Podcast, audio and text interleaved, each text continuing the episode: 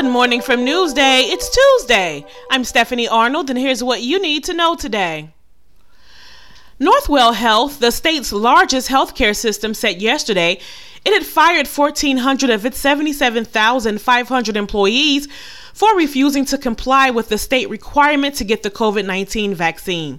Spokeswoman Barbara Osborne said care at all Northwell's facilities, including 11 Long Island hospitals out of 19 total system wide, has not been interrupted. The entire workforce is now vaccinated, officials said. She said, quote, Northwell regrets losing any employee under such circumstances.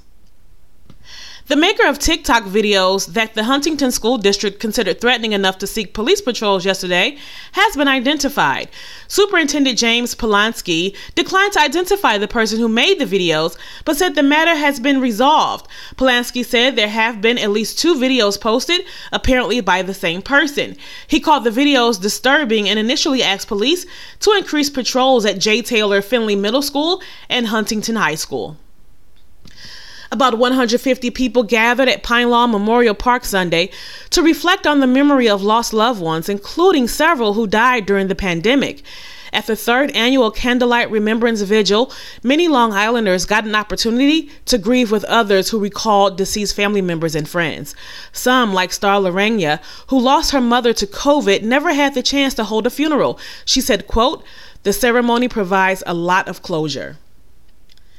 And here's what else is happening around Long Island and New York City.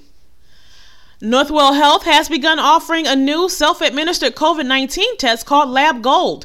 Northwell said the test involves the same technology used in tests given by healthcare workers, who in some cases insert swabs deep into the nasal passages all the way back to the throat.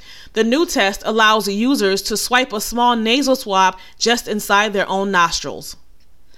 The NYPD is ready to announce today its first ever recruitment initiative to encourage members of the LGBTQ community to take the police exam. A drive to push for more cops from the LGBTQ community is part of the latest effort begun earlier this year to increase diversity in the ranks. That's it for today. Check out these stories and more at Newsday.com. We'll see you tomorrow.